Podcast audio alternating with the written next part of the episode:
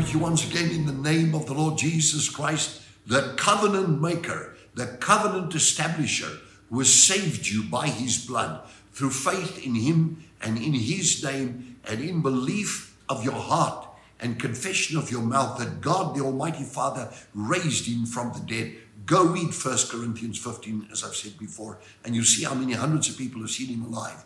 And the graves were open, and those people from the netherworld that were the saints of the Old Testament were taken up into paradise, into the third heaven. Well, it's an incredible story, but that I will talk about at some other stage. When the Lord brought back the captives out of Zion, we were like those who dream. It seemed so unreal. Our mouths were filled with laughter. When the day breaks and the morning star, the bright and morning star, even the Messiah comes to fetch his children, your mouth will be filled with laughter. You will be filled with joy. You will go out with joy and be led forth in peace. And the mountains and the hills shall break forth before you, and the trees of the field will clap their hands indeed. And your tongue will, will go with joyful shouting. And so they, they said among the nations, The Lord has done great things for his people. The Lord has done great things for us, and we are glad. There is salvation. You know the name Jesus? You know what that means? Savior. So, what's the problem? You got a Savior. You only have to say Jesus. I have recalled well, quite a few cases of children, I'm talking about school children, that there was witchcraft going on, Satanism going on in the schools. And uh, I remember and recall there's one particular case where a little girl, a little thin, thin little built little girl, and, and uh, she was, but she had Jesus. But she was taught by parents about prayer. But she knew what to do when it came to the day of trouble she understood spiritual warfare. Well, you know, Christ has won the battle and Satan has been brought to naught.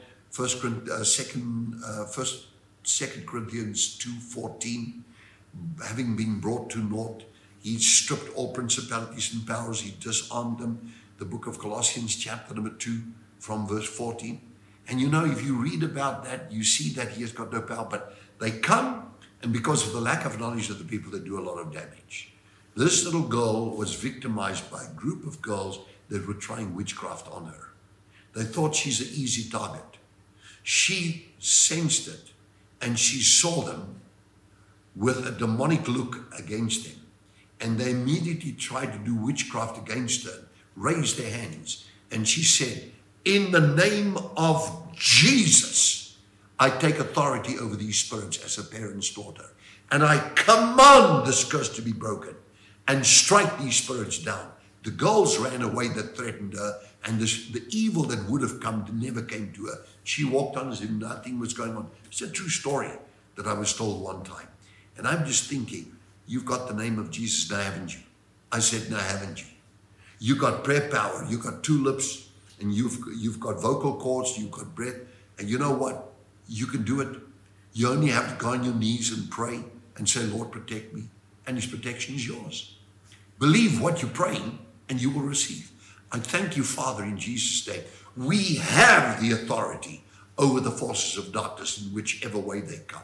And thank you for the powerful name of Jesus Christ, in whose and which name we can command the curses against us to be broken. Bless you. I'll see you tomorrow in Jesus' name. Amen.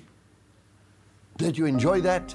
We would like to connect with you and share much more with you. Just click on the link below and follow there, and it'll open up a whole world, a whole new experience of great things of God just to bless you. We love you.